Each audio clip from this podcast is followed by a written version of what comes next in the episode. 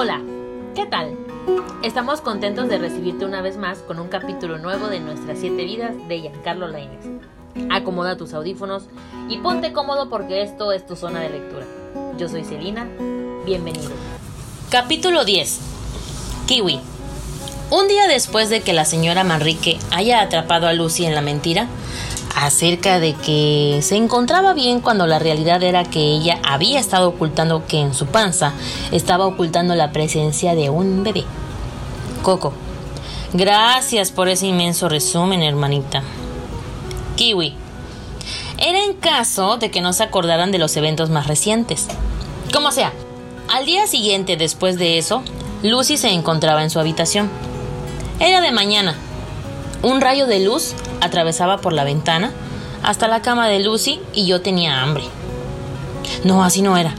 Ella se encontraba sentada en una silla enfrente de la cámara de la computadora y a la que no dejaba de mirar fijamente.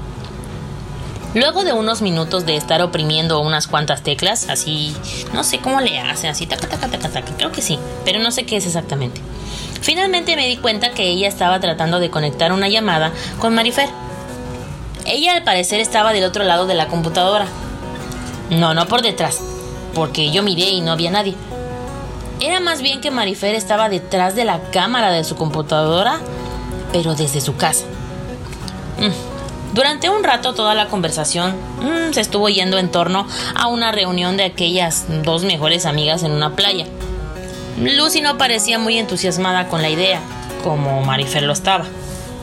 ¿Por qué no mejor vamos a la playa, como ya lo habíamos planeado antes de que te hicieras novia de Seth? Le dijo Marifer a Lucy.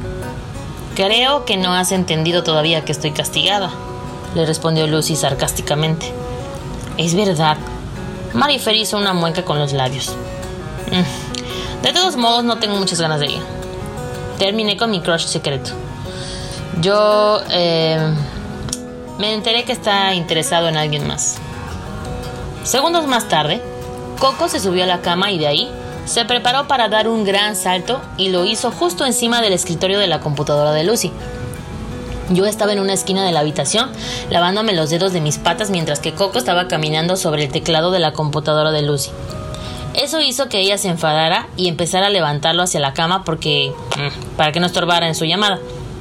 Estaba más que claro que Lucy no comprendía la gravedad de lo que Coco estaba tratando de decir con sus acciones.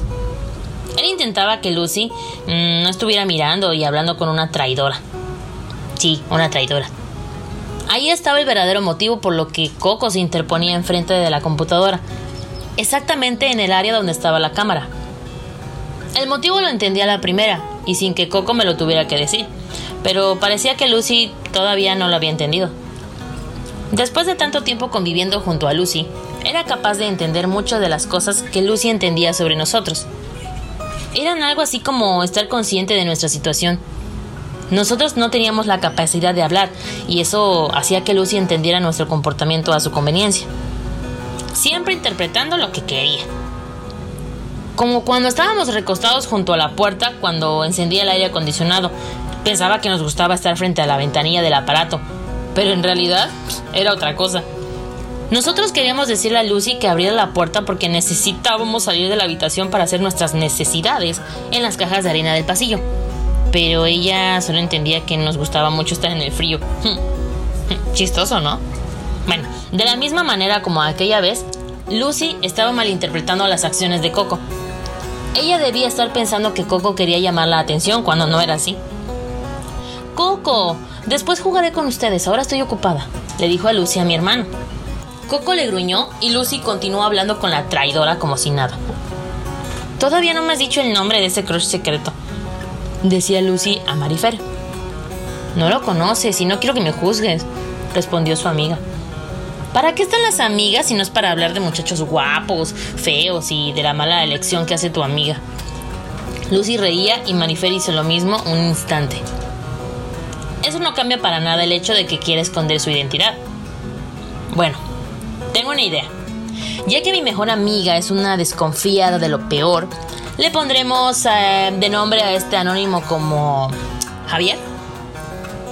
Mm, sí, concuerdo. No conozco ninguno con ese nombre. ¿Ya lo viste? Medidas desesperadas necesitan soluciones desesperadas. Ambas rieron y qué lindas se veían las dos. Mm. Lástima que una estaba siendo una traidora y la otra no lo sabía. Ah, por segunda ocasión en el día, Coco subió encima del escritorio de la computadora de Lucy. Esta vez no pretendía tapar la cámara de la computadora con su cuerpo, mm, para evitar que Lucy continuara viendo a su amiga. Ahora fue mucho más sutil en su forma de llamar la atención de nuestra Lucy. Él vio que sobre el mismo escritorio de Lucy se encontraba su celular, a lo que empezó a morderlo buscando que su indirecta le dijera a Lucy que ya no siguiera hablando con Marifer. Pero la indirecta tampoco fue bien recibida. En cambio, Lucy tomó el celular y lo puso entre sus piernas buscando que Coco lo dejara en paz. Mm, cuéntame de él, decía Lucy a la cámara. Casi no lo mencionas y siempre evades mis preguntas. Hmm. Ay, bueno, no somos amigos tan cercanos. Solo nos vemos afuera de la escuela para no llamar la atención de nadie.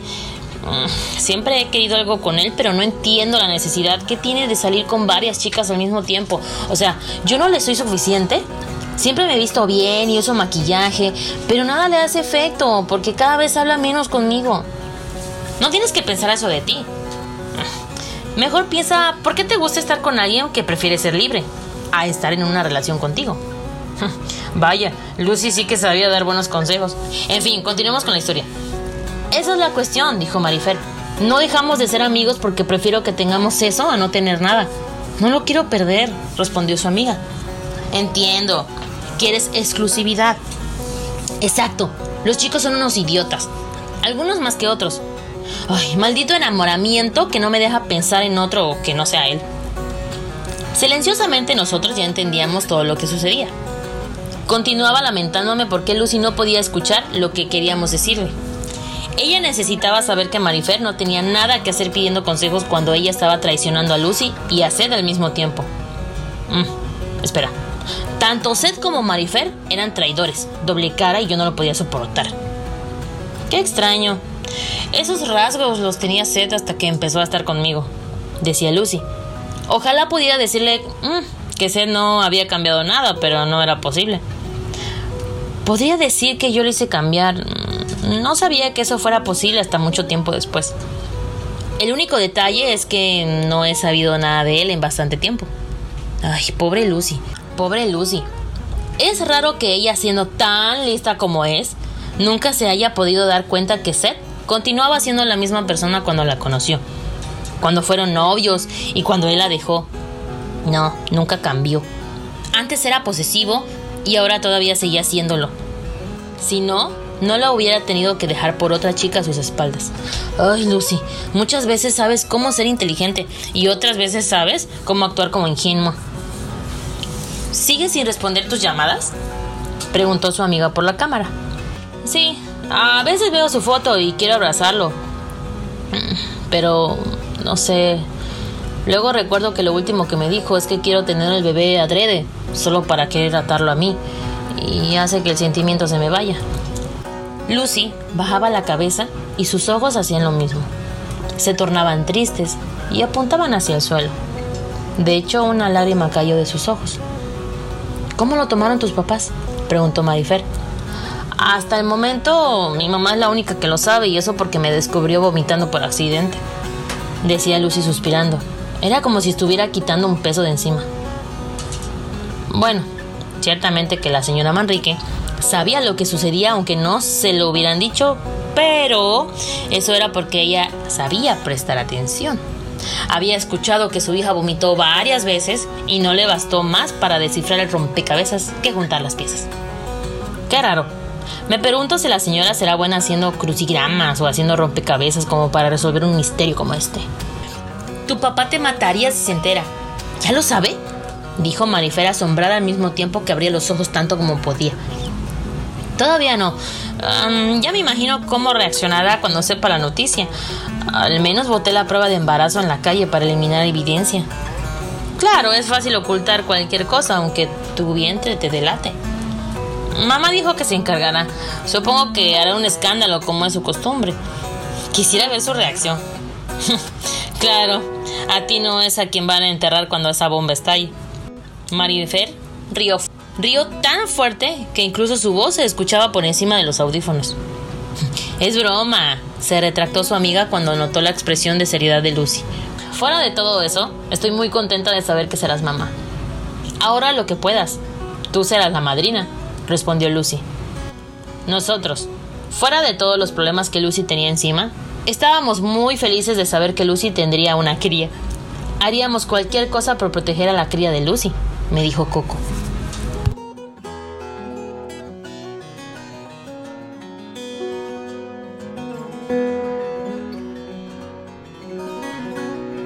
Queridos lectores, hasta aquí el episodio de hoy. Ojalá le hubiera gustado. Gracias por sintonizarnos una vez más. Esto fue Zona de Lectura con Giancarlo Lainez. Yo soy Celina. Hasta pronto.